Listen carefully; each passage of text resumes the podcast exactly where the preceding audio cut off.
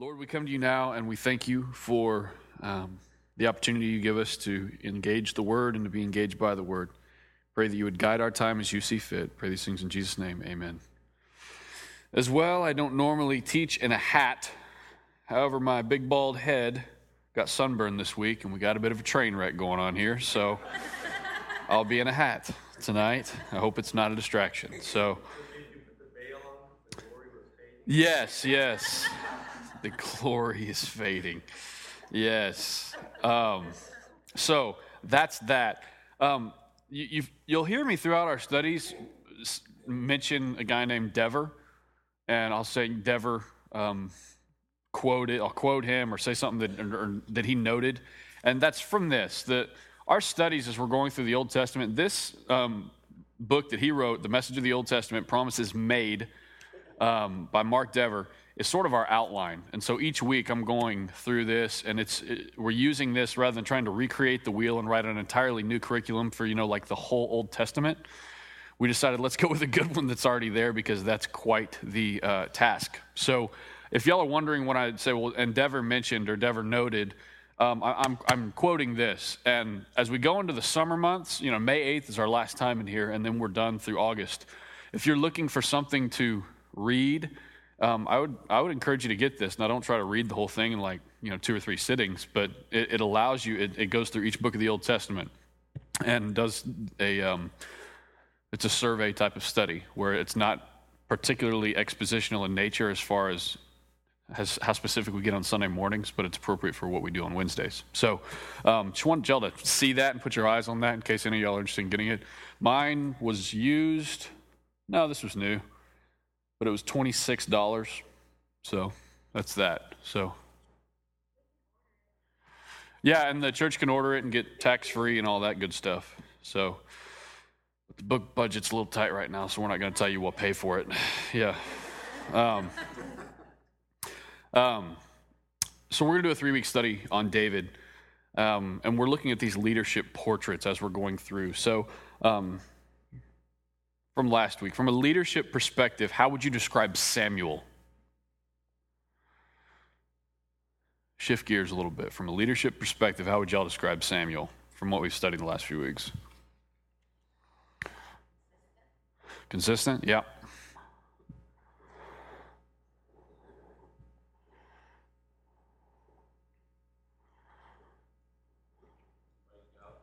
Say that again obeys God. What does he have to do to obey God? What happens first? He listens. That's right. Samuel's life can be marked by listen and obey. Um, he's consistent in listening and obeying. Um, I, I, I, never really studied the life of Samuel much before it was time for me to teach on it. And all I knew was the story I heard as a kid a bajillion times about him hearing God call out to him and thinking it was Eli. And that's all I really knew. But in studying the life of Samuel, I mean, that guy is a seriously good, God centered, consistent, listen and obey leader. And if you have any leadership role at all, or you follow or people who are leaders, it's really good to look at a life like that and consider how he moves. He was marked by listening and obeying to God. Now, how was Saul? If you were to describe uh, the leadership perspective, from a leadership perspective, how would you describe Saul? Arrogant, self centered, Handsome. Well, now we know why he's arrogant and self centered. He's a pretty boy. What, what do we know about Saul? Like, right as we meet him, what are the things that Scripture chooses and God's breathed out word to communicate about Saul from the beginning? Handsome and what? Tall. He's handsome and tall. How about that? That's all you need to be a good leader. He was handsome and tall. The problem was, while he was impressive, there's a lot of leaders that you can look at and be like, man, that's just an impressive person. They walk in, they open their mouth, and people just kind of sit down, be quiet, and listen. I mean, they have um, a, a, bigger stature than other people, they, they have a bigger voice than other people. A lot of our presidents um, throughout our short history as a country have been impressive men who, who sort of carry themselves in that manner, and they're impressive. The problem with Saul was that while he was so impressive, he was also very impressed with himself. That, that's when y'all are saying arrogant, that's what we're talking about. He was very impressed with himself. He, he thought very highly of himself. He thought that um, his perspective on things was just as good as anybody else's. And there were times where God spoke to Samuel and Samuel spoke to Saul. And Saul would say, Well, I'll just, I'll do my own version of that that you just said. Or Samuel would say, Don't you offer that sacrifice until I get there. And Saul said, Well, you took too long. I went ahead and did that anyway. And you see these dynamics at play where he wouldn't even pray to God about big decisions. He would just say, I got this. And so he was impressive, but he was also very impressed with himself, which led to his downfall, which we looked at last week. Another thing we considered was the question what should we do when we see a prevalence of evil?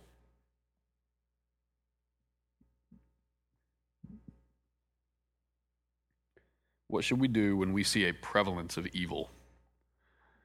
And that question stemmed from the reality that God uses all things for good for his people. What do we call it? knowing that God does that, when we see evil, what do we call evil? Evil. That's exactly right. That's exactly right. We still call it evil. So, some of us have been on the receiving end of evil in a number of ways uh, from someone's actions, being lied to, being just sinned against. And the reality that God uses those things for, for kingdom good, and if we're members of his kingdom, that will ultimately be for our good, the, that reality doesn't mean that it's not evil. Like if someone does evil to you, I'm not going to comfort you by saying, well, God used it for good, so it's not really evil. No, it's evil. And we saw that in the way that Samuel responded to the way that Israel was moving. He said, no, no, what you're doing is evil.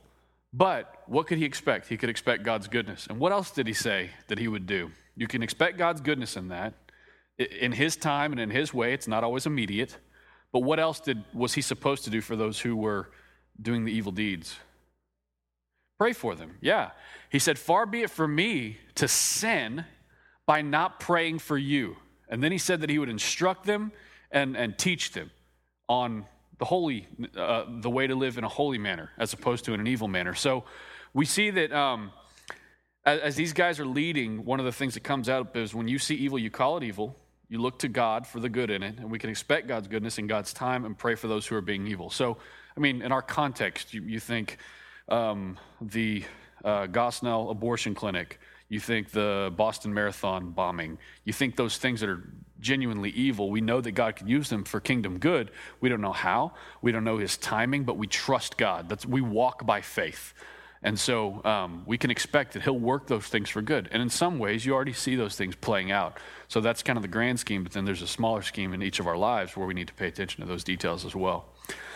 Last week, we considered that Saul became tormented by jealousy as David's kingship increased. And this week, that's where we're shifting our focus, is to David. And we're going to stay there for the remainder of the semester, like I mentioned earlier. Aside from Christ, no other king of Israel is given such a thorough account in the scriptures as David. And because of this, um, we've decided not to rush our time, but to stop down and look at this life that was so meticulously chronicled in the Word. If Saul was the impressive man, David was the impressed man. And we're going to go through a few questions here because what I want us to do is awaken our thoughts to our struggles. Before we engage the text, I want everyone in this room to awaken your thoughts to your struggles. Because it's not enough just to come in here and learn some new things about God or learn some new things about Christian history, but this intersects with our lives. And so I want us to consider um, what are the things we're struggling with. And I think some of the things that um, that we're going to look at here are, are, struggles for a number of people sitting here. Maybe not everybody, but I'd say probably the majority of it. And they're struggles for me. I'll, I'll confess that. David was marked by being impressed. He's marked by and dominated by his regard for the Lord. That's, that's what David's known by. Um, Dever, in this book that I mentioned earlier, notes some people desire to impress you with themselves, while others leave you impressed with their God. Some people try and they desire to impress you with themselves, while others leave you impressed with their God. So let's, let's look at the negative first. What are some ways that we can get wrapped up in trying to impress others or each other?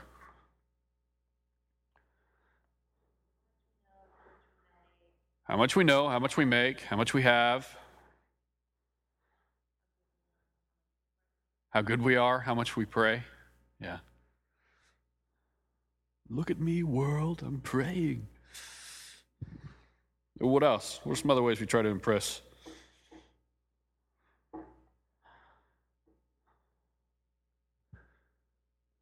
Come on. Each of us should have 20 examples in our own head. Say that again. Things you buy? Yeah. How long our prayers are? Yeah. Because I'm a pastor, every time our family gets together, they're like, Scott, will you, will, you, will you pray for us before the meal? I'm like, all right, everybody, get ready. This is going to be awesome. It's what I do. I'm a pastor. Oh, Heavenly Father. I mean, it's just like, yeah. And then we have some family members that do that for real. So, in a sense, I'm mocking them, but it's all for kingdom good, I guess. So, what else? Trying to impress others. Oh, yeah, a well landscaped and manicured yard. Yes. no. Some people use their kids. We better be careful about that around here because there's a lot of cute kids. I'm telling you. I remember being worried when, before our kids were born because I'd go by the nursery and it looked like a baby Gap catalog. I was like, look at all these adorable children. I was like, we're going to have the ones that are like ugly and you feed them from a distance and it's going to be weird. But, um, but yeah, we, um, I, don't, I don't think they're ugly, so that's cool. Um, but yeah, we try to impress people with our kids. What are some other ways? Knowledge, yeah. We know that it can puff up. What, how else? Our busyness, yes. Yes. When's the last time someone asked how you were doing and you simply said, quite well? Usually it's, oh man, well, I mean, we got T-ball practice at six, and then we got small group at seven, and then we got to do this, and then, you know, it's just crazy. It's just crazy. It's just crazy. Just life's just crazy. That's usually where we end up. And, and there's something, there is something to that where you're trying to impress people with, man, we are very busy people. I, have found myself in the past trying to use my own anxiety as a way to impress people because I thought, well, if you see that I'm anxious about this thing, then you know that I really care about it. If you know I'm losing sleep over this, you're going to believe what I say about this. Things like that. So it can weave its way in in a number of ways. Um, Dave Ramsey has a quote where he says, We try to impress people we don't like by buying things we don't need with money we don't have. It's a pretty good way to sum it up. Impress people we don't like by buying things we don't need with money we don't have. So, on the flip side, what would it look like for a people with the goal of leaving others impressed with our God? Well, taking every opportunity to witness to Him. Now, how do we do that without looking like, you know, those weird Christian people that it's like, hey, how are you? Can I tell you about Jesus? I don't know you at all. It's like that, you know, how do we keep from being the awkward?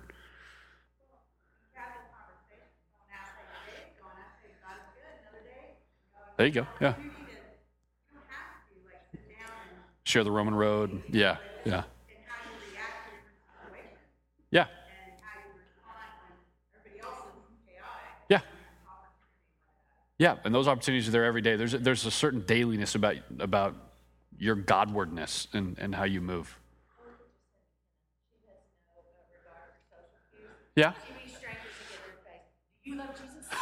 nice. Nice. And that relieves y'all because you don't have to be the awkward one. So, yeah.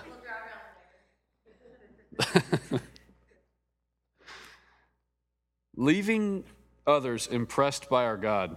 Uh, there's just this picture there of, of guiding each encounter, like just really wanting God to guide each encounter. I, I remember in junior high and high school, it was always awkward when I was around people I didn't know. And there was always, uh, I mean, I always felt awkward, just like, man, what, what's the point of even being here? Like, what, what am I doing? What do I give a rip about? What do I want to be here? Okay, if I am here, these people are here. What do I care about these people? What like? And I just remember this awkwardness. Some of y'all had awkward times, and maybe it was just me, and now this feels awkward. Um, but but I, I I think about, you know, sometimes I'm in settings and I just, it can be uncomfortable. You can not know what the expectations are. But if there's always this expectation that you want to leave others impressed by your God, I think that can guide you and encourage you and equip you and warn you and admonish you. You know, you're not going to step off and, and say one thing, but you may make it a point to sow the seed of the gospel in another manner. But this, this, this picture of wanting to leave others impressed by our God. As we read David's words and the story of David's life, the, thing that's, the things that stick out in 1 Samuel, especially, are God's activities, God's purposes, God's name, and God's glory. It's different from Saul's life. Saul wasn't marked by those things. You didn't read Saul's life and see all these things about God. But when you read about David, it's God's activities, God's purposes, God's name, and God's glory. And, and what I want us to see tonight is that this type of life, and we're about to get into the text, but we're, we're doing this on purpose the way we're doing it. This type of life is not supposed to be an anomaly. It's not, man, we're not supposed to look at David and say, man, what a, what a freak of nature. I mean, wow. He was marked by God's purpose and God's will. That's not supposed to be an anomaly. Um, people of faith are to be marked by this that we live in the reality that all of creation is about God, not you and me. So, your day, as you walk, as you engage, as you have conversations, as you look around. I mean, in Genesis, it actually says God made trees pleasing to the sight. I mean, when was the last time you looked at a tree and said, Thank you, God, that's pleasing to the sight? I mean, little things. He says, Look at the birds, consider the lilies. He says, Look out for the interests of others and not only for your own interests. And there's this, this living that the Christian is supposed to have where all of creation is about God, not you and me. And that should lead us, in fact, I read one time, I was really challenged by this, that that means other people are going to be interesting, and you should be interested in them. You should care about them and where they are and how they feel and what they're doing. And if you say, How are you doing to someone? Like, say it in a manner where you're looking for an answer. If you're meeting the teacher at your kid's school, or meeting other parents, or meeting a new neighbor, Getting to know them is a God glorifying thing to see how God has used them and how God has led them and the gifts that He's given them and the way that they talk and the thoughts that they have and the conclusions that they draw. Being involved in that as a Christian can be a worshipful thing. It can be a God oriented thing because you're, you're remembering and all those things. All of creation is about God, not you and me. So, as, as much as we're engaging each other, it has to be about God. So, how do we get there in our, in our thoughts? David's faith provides a picture of what is supposed to characterize the nation of Israel. This is what I want us to see as we begin to look at the life of David here. His life is a picture of what it's supposed to be like for the entire nation of Israel. Consider for a moment does your faith characterize how God's people are supposed to be seen? That was a challenging question that popped up as I was looking at this. Does your faith characterize how God's people are supposed to be seen? Or to say it another way, can a stranger or a friend look at your life and have an accurate view and an accurate picture of the character of the entire church. That's how you're to carry yourself. That's how David carried himself. When people looked at David's life, that's how the nation of Israel was supposed to look as he led them. And so, for each of us, saints equipped for a work of ministry, given gifts, indwelled by the Holy Spirit, we're supposed to live in a manner where people can look at our lives and see people who are not being conformed to the world, but are being transformed by the renewal of our minds, that by testing we may know what's good and pleasing to God, that our whole life would be a sacrifice to Him. And so I ask that for, for genuine reflection. Like, take a moment and think if someone looks at me, will they have an accurate picture of the character of the church? Will they have an accurate picture of the character of the church? Because if you're a Christian, that's the way it's supposed to be. That's not a call for perfection. Because the character of the church is a people who are very humbly needy and dependent upon Christ. But if Christ never comes up, no one can know how humble and needy and dependent you are upon him. And so don't hear me saying, make sure your noses are clean and your hair is parted and you don't ever cuss and all these things. Yeah, I mean, yeah, try to steer clear away from profanity and things like that. But it goes, it's beyond that. That are you a person who's walking in utter and complete and total dependence upon God? Because that's what we're seeing in David. David was a sinner and we're going to see his sin more next week and the week after as we, as we look at some things, but he was a man after God's own heart. So, are, are we people after God's heart? And can people look at us, see the character of the church, and therefore the goodness of our God? That's something that challenges us in this study. This faith in, in David's life comes out in a significant manner in his confrontation with Goliath. Most of us know this story, but we're going to look at it. So, look at chapter 17, 1 Samuel 17. and I'm going to read 23 through 50, which is a pretty good little jaunt, but we're going to read it because I want us to climb into the story. 1 Samuel 17, 23 through 50.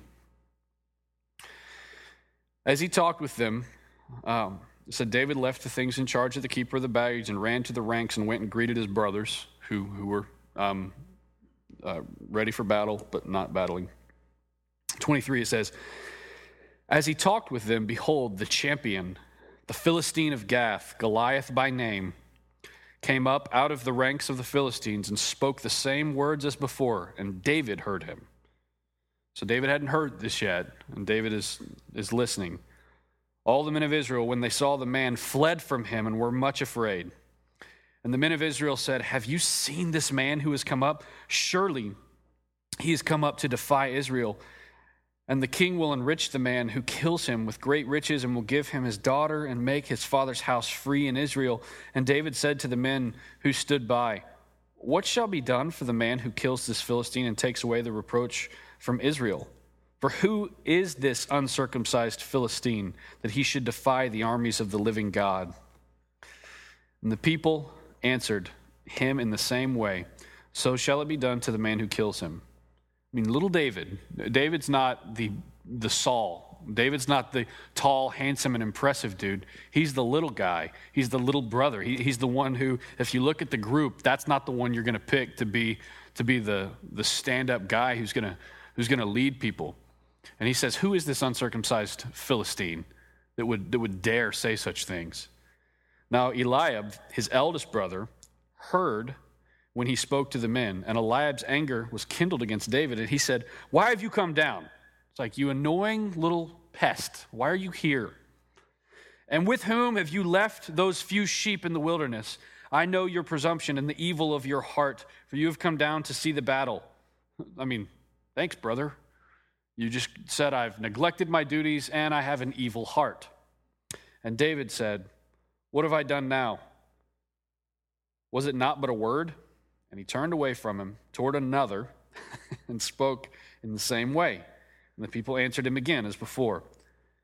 When the words that David spoke were heard, they repeated them before Saul, and he sent for him. And David said to Saul, Let no man's heart fail because of him. Your servant will go and fight with this Philistine. And Saul said to David, You're not able to go against this Philistine to fight with him, for you are but a youth, and he has been a man of war from his youth. But David said to Saul, your servant used to keep sheep for his father. And when there came a lion or a bear and took a lamb from the flock, I went after him and struck him and delivered it out of his mouth.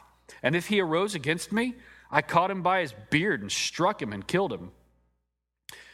Your servant has struck down both lions and bears, and this uncircumcised Philistine shall be like one of them, for he has defied the armies of the living God. And David said, The Lord who delivered me from the paw of the lion, from the paw of the bear, will deliver me from the hand of this Philistine.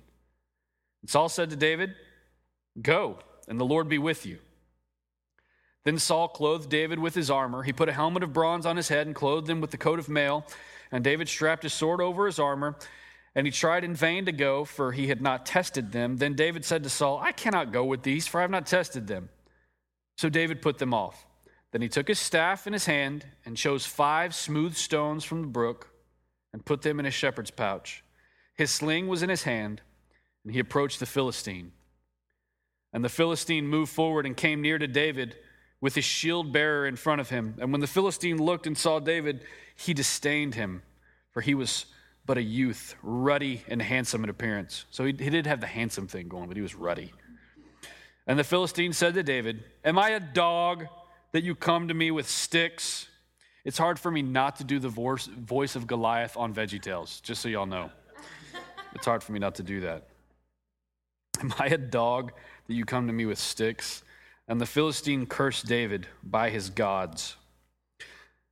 The Philistine said to David, Come to me, and I will give your flesh to the birds of the air and to the beasts of the field. Then David said to the Philistine, You come to me with a sword and with a spear and with a javelin, but I come to you in the name of the Lord of hosts, the God of the armies of Israel, will deliver you, um, the God of the armies of Israel, whom you have defied. This day the Lord will deliver you into my hand, and I will strike you down and cut off your head. That's the part they leave out of VeggieTales. And I will give the dead bodies of the host of the Philistines this day to the birds of the air and to the wild beasts of the earth, and that all the earth may know that there is a God in Israel. and that all this assembly may know that the Lord saves not with the sword and spear, for the battle is the Lord's, and he will give you into our hand. When the Philistine arose and came and drew near to meet David, David ran quickly toward the battle line to meet the Philistine. And David put his hand in his bag, took out a stone, and slung it, and struck the Philistine on his forehead. The stone sank into his head, and he fell on his face to the ground. So David prevailed over the Philistine with a sling and with a stone, and struck the Philistine and killed him. I'm going to keep reading just because. There was no sword in the hand of David. Then David ran and stood over the Philistine and took his sword and drew it and cut off, uh, drew it out of its sheath and killed him and cut off his head with it. When the Philistines saw that their champion was dead, they fled. And the men of Israel and Judah arose with a shout and pursued the Philistines as far as Gath and the gates of Ekron, so that the wounded Philistines fell on the way from Shaaraim as far as Gath and Ekron. And the people of Israel came back from chasing the Philistines, and they plundered their camp. And David took the head of the Philistine and brought it to Jerusalem, but he put his armor in his tent. I mean, that's bad, right? Right? That's so much better than the kid's story. He killed him with a rock and cut off his head and then took it to um, back to camp. That's, that's remarkable. Brought it back to Jerusalem. So, this story has been so horribly misused that I want to look at it a little more closely. What causes David to become enraged? David wasn't just some airhead little boy who's like, I think I can throw a stone and kill the giant. He was enraged, he was hacked. They were mocking God. That's, that's dishonor shown to God, was what enraged David. Who is this uncircumcised Philistine? Dishonor was being shown to his God, and, and the Philistine was making a mockery of God, and that rightly enraged little David.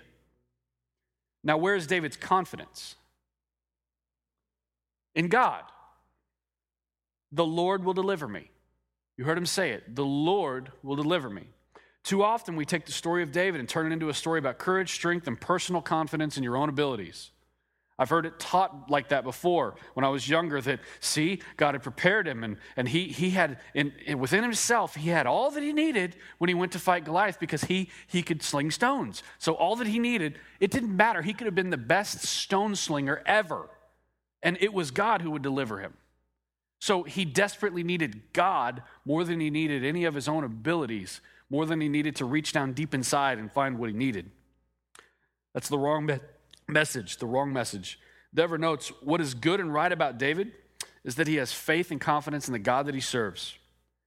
He knows that God is the point and that God will supply.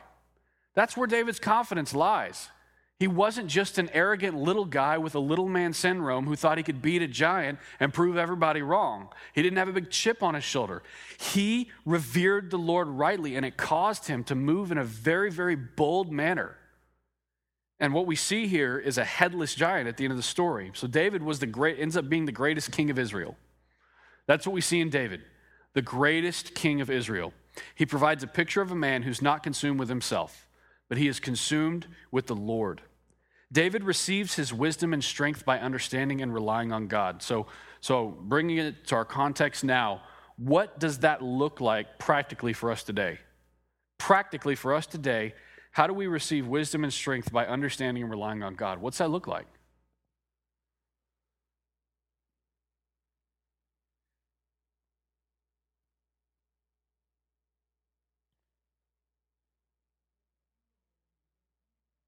Mm-hmm.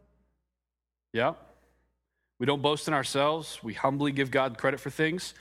So, how, how about the strength and the wisdom? How do, how do we get that? Time in the Word, prayer, fellowship with other believers. How, how's that play out? How's that work? Like circumstantially, like play out a scenario for me.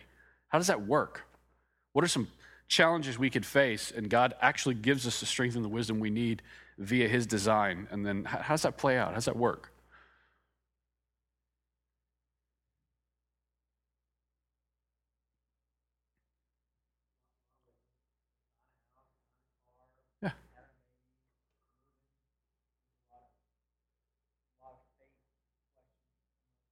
Yep.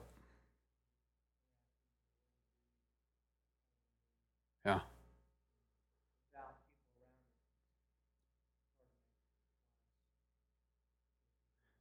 Yeah, that's a great point. Without people around us, it's hard to make wise choices when those big choices come up for, for decision time. I mean, I really want y'all to be thinking about your own lives.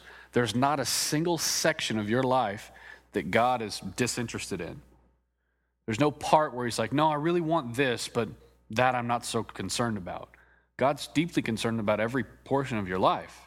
And so as you're making decisions and as you're moving, I mean, it's easy for me to just, even in parenting, I'm a, I'm a pretty young parent. I, my oldest kid is seven, but we do have four of them. So every day you're going and going and going, and you can get into a rhythm even in parenting where it's like, well, I do what I do. I mean, I know how to respond to that. I know how to, you know, they're, they're killing each other again. I know how to fix that. You know, they broke something. Okay, I know how to respond. But, but am I prayerful? Am I looking to God? Am I, am I considering what I know from the Word to, to gain the strength and the wisdom I need to apply it to the situation? The same thing can happen in marriage. I mean, just because you've been married for years doesn't mean that you don't need, it's not like you really need God at the beginning of your marriage. And then later on, you just barely even need Him anymore at the end. That's not how it works.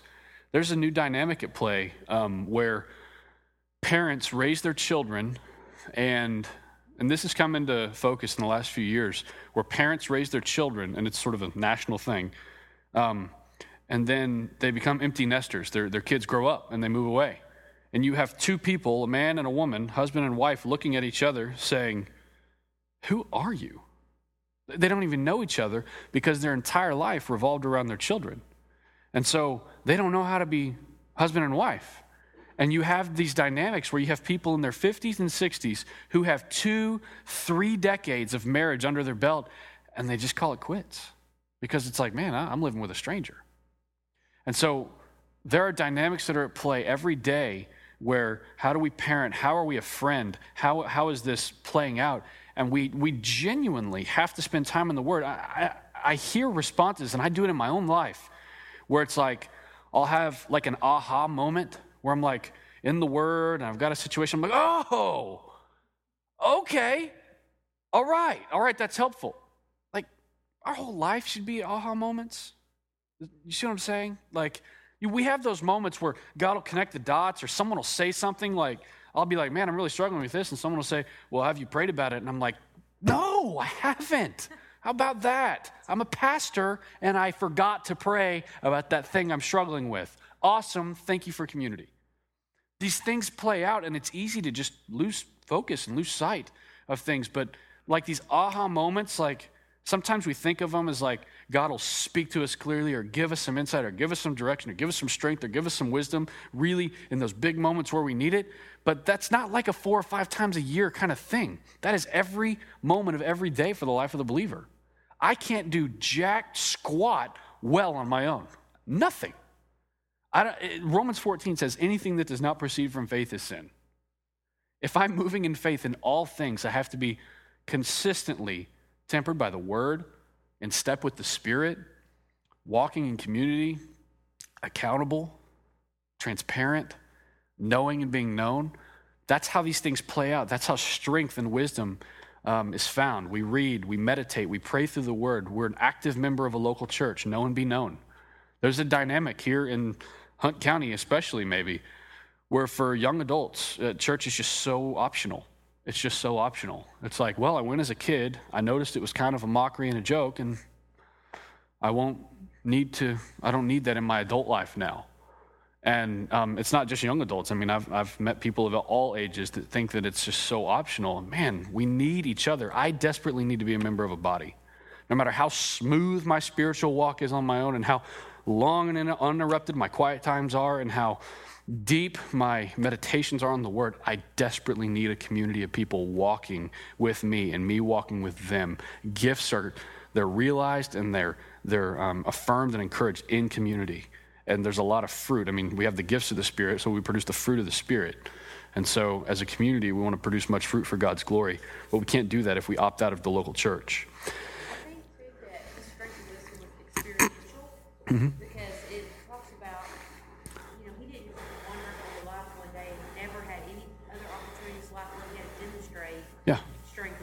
Yeah. strength of faith. Yeah. He fought Yeah. which could tear him limb. Yep. He didn't say, "Oh, there's you take the lamb, and I want the rest of all go over here." Yeah. No, he went after the lion, and he went after a bear.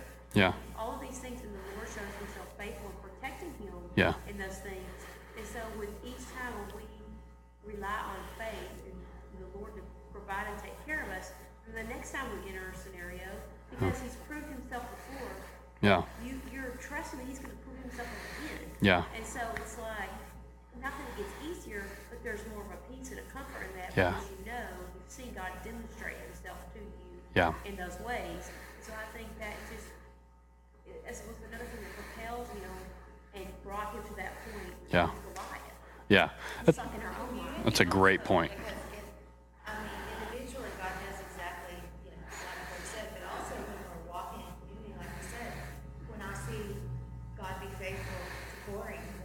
Or to Renee or, you know, to, mm-hmm. to Aaron, or, you know, then that also mm-hmm. strengthens my faith to know, Yep. okay, I can depend on him. Maybe I haven't had individually that Yeah. situation, but I've seen him be faithful to those around me, so Yeah. it builds a faith Yeah. in us watching others faith. Yeah.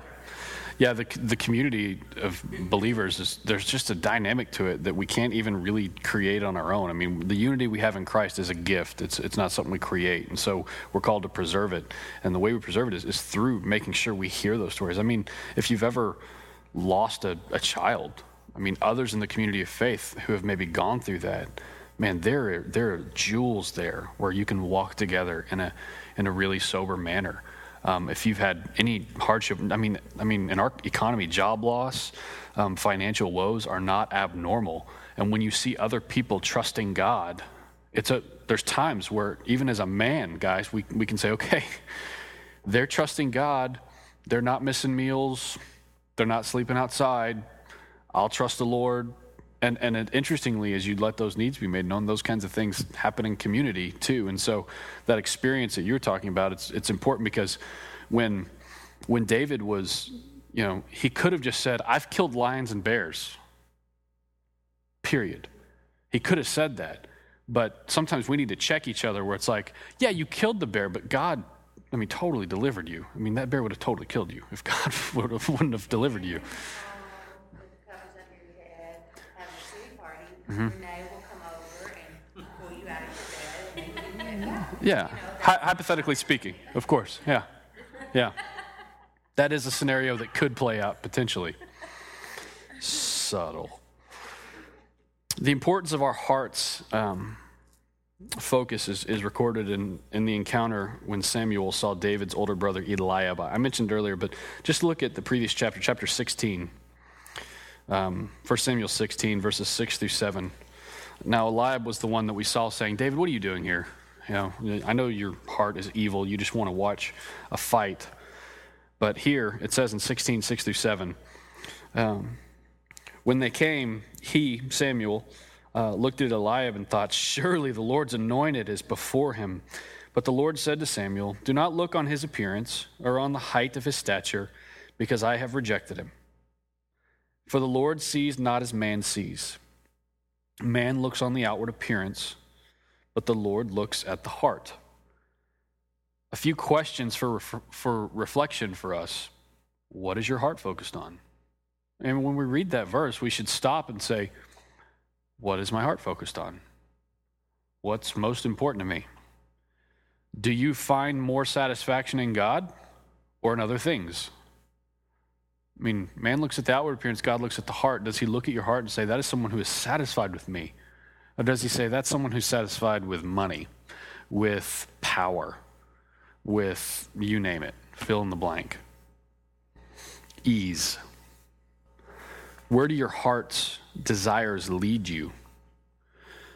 Where are you focused? Where are you spending time?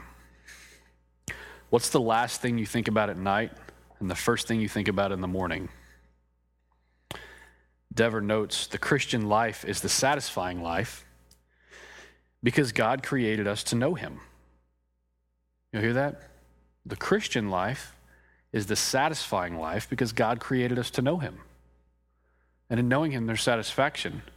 In my life personally, I struggle with discontentment horribly. It's, al- it's a struggle.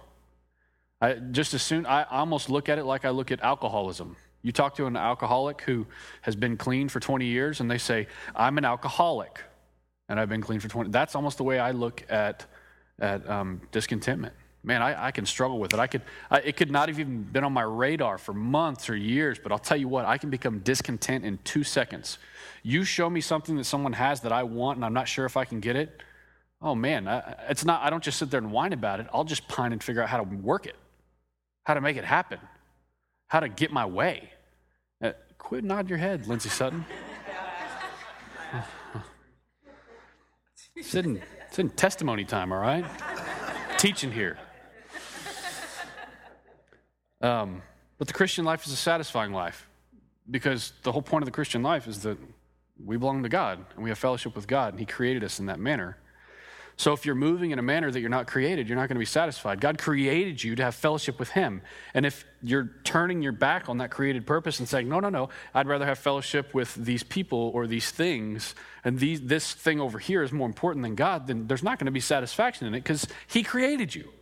He created you in His image to have relationship with Him. He sent His Son to die on a cross so that you could have fellowship with Him. He doesn't take that lightly. He doesn't, he's not like the kind of friend that says, Man, I don't care, just call whenever. No, like there are some people that are remarkable like that. You can see them after two, three years, and it's like you never missed a beat. You're like, man, it's so good. That's not how God is. God wants every moment of every day. He created you to be in an intimate relationship and walk with Him in your journey of faith. Dever goes on to say, So don't be surprised when by giving yourself over to God you find true joy. Huh. And when you have a heart of love for God, you can happily give yourself in service to Him, as David did when he went out against Goliath. You ever thought about that? The reason that David went out against Goliath wasn't just because he was confident in the fact that he killed bears and lions. The reason he went out against Goliath is because his heart was satisfied with God. And here's one speaking against God, an uncircumcised Philistine mocking God.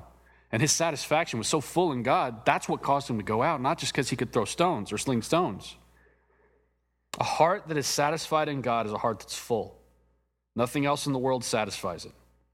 And it demands nothing else, it gives itself freely. Such a heart is dangerous to the evil one in all his hellish ways. I think if we're all honest, we could say maybe our heart's not full of God. Maybe it's full of other things. Maybe there's a whole lot of other desires that creep in. And maybe it can be a desire for something, or maybe it could just be a desire for a circumstance. I'm tired of this season, God.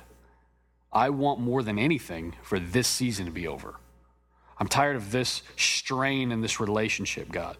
I want more than anything for this strain to be gone. And God says, I'm your God. Trust me. I work all things for the good of my children because I work it for the forward movement of my kingdom. And if you're a member of my kingdom, it's going to benefit you. That's why he calls us to steadfastness. That's why he calls us to perseverance. We don't change things overnight. For those of us who've struggled with, um, with putting things off till the last minute, um, what's that called? What's the fancy word for? Procrastination. Yeah, I'm good at that. Um, one of the side effects of being a procrastinator is that you think you can get things done like that. It's like, yeah, I had two weeks, but I only need one night to get this done. Well, then you start viewing your spiritual life in the same manner. You're like, well, yeah, I've been walking in that sin for years, but I made a decision today. I'm not going to do that anymore. So I'm just going to fix it overnight. And then all of a sudden you're tempted the next day and you fall into something. And you're like, wait, I, I thought I could fix it immediately. And that's why there's a journey that we're called to that's about steadfastness and persevering and doing it in community. Because one, you can't do it yourself. And two, it's rarely ever going to happen overnight. Now, there is, I have seen miraculous healing in people's lives where they struggled with something for years and years, and they repented, they confessed, they gave it to God, and, and, and He did something amazing in a moment's notice. I've seen it happen. But I also see in Scripture the one who, if he comes to you and sins seven times in the same day, you must forgive him if he repents. So, like the sixth time, he's coming to you saying, Hey, I stepped off into that sin and sinned against you. Like there was that first time at nine, and I did it again at 10, and then again at 11, and then again at 12, and then I did it again at 1. But here at 2 o'clock, I know I did it again, but I, I apologize. Will you forgive me? Scripture says you must forgive him. So it's not always immediate. So we persevere in community. So some question. I mean, again, are you truly satisfied in Christ, demanding nothing else, compelled to give of your time and your efforts and your resources, expecting nothing in return? That should have an effect on us as spouses. That should have an effect on parenting. That should have an effect on our friendships. That should have an effect on the way we interact with strangers. Um, look at uh, chapter 5, verses 2 through 4. You just you can't go through 1 Samuel without looking at this. And we'll close with this mainly. Chapter 5, verses 2 through 4. The Philistines captured the ark of God and brought it from, um, from Ebenezer to Ashdod. So it's really bad when the ark is captured because that's the symbol of the presence of God and the power of God with this people. So you're thinking, oh man, Israel's done. The Philistines got the ark. It's like getting their mojo. And uh, in chapter 2, then the Philistines took the ark of God and brought it into the house of Dagon and set it beside Dagon. That was one of their gods, one of the Philistines' gods. And when the people of Ashdod rose early the next day, behold, Dagon had fallen face downward on the ground before the ark of the Lord. So they took Dagon, their god. This that's a real pathetic thing. They took their god, who'd fallen on his face. They picked their god up. They placed him back where their god went. They went back to what they were doing. But when they arose early on the next morning, behold, Dagon had fallen face downward on the ground before the ark of the Lord, and the head of Dagon and both his hands were lying cut off on the threshold. Only the trunk of Dagon was left to him. This is why the priests of Dagon and all who enter the house of Dagon do not tread on the threshold of Dagon and Ashdod to this day. They don't want to lose their heads and limbs. Um, this picture um, the defeat of God's people. I mean, first of all, if you don't think God has a sense of humor, you're wrong. That's funny. Their God fell on his face. Oh, y'all thought that was just a coincidence? Guess what? Head and limbs gone. Just a little torso sitting there in front of the ark. That's funny. God has a sense of humor. But what I want us to see in this is that it looks, I mean, the ark being captured, I mean, that's a big deal. It looks like they kind of lost the game. But the defeat of God's people indicates no defect in God's power. If you experience defeat, if you experience something that's really horrible, maybe it's evil, maybe it's wicked, maybe it's just you, you got wiped out, sideswiped, unexpected, you are unhinged. That, that says nothing about a defect in God's power. It's something we have to see here. Because they're without this thing that showed that God was central to their, their being and his power was with them, and now they're without it. And God's saying, Yeah, but I can use that too. Indeed, it appears that God's purposes are behind the defeat as he moves in his mysterious ways. We got to remember that. Even when it seems like, man, I don't know how you take this these lemons and make lemonade. I don't get it. This is just horrible. Even in that seemingly horrible defeat, God's making his ways known. It, there's mysteriousness there. We need not try to live and move and think in a manner where we rem- remove the mysterious movement of God we should embrace it as an act of worship. We're going to continue the next couple weeks and talk about David's life. Next week, we'll look more at his kingdom and how it grows and, and some of the high points, and then we'll look at his fall. Most of us know David, Bathsheba, he was a murderer and an adulterer as well. So there's some really interesting dynamics here that we can look at with the life of David. Let's pray, and we'll be done. Lord, we come to you now, and we thank you for our time in the Word tonight. I pray that as we look at the life of David, that we would um, make it a point in our own lives um, to, to really consider tonight, before we go to bed, uh, are our hearts satisfied with you? Are we living in a manner where people can look at us and see what the character of the church is supposed to be like? Do we leave people impressed with ourselves, or do we leave people impressed by our God? Lord, I know that I worry a lot about what people think, and I pray that you would help me with that. I pray that anyone else here, you would help them with that and help them to see that first and foremost, above all things, your glory is uh, to be shared, uh, to be put on display in the lives of image bearers who are created in your image. You're very good to us, God. You're, you're so patient with us. Just the fact that we're sitting here on a Wednesday night toward the end of April reading these things and encouraged by these things just shows how incredibly patient you are. uh, with us, and you are steadfast with us. I pray that your steadfastness towards us would encourage us and quicken us to, to remain steadfast in our own lives and to be gentle and patient with each other. We love you and we pray these things in Jesus' name. Amen.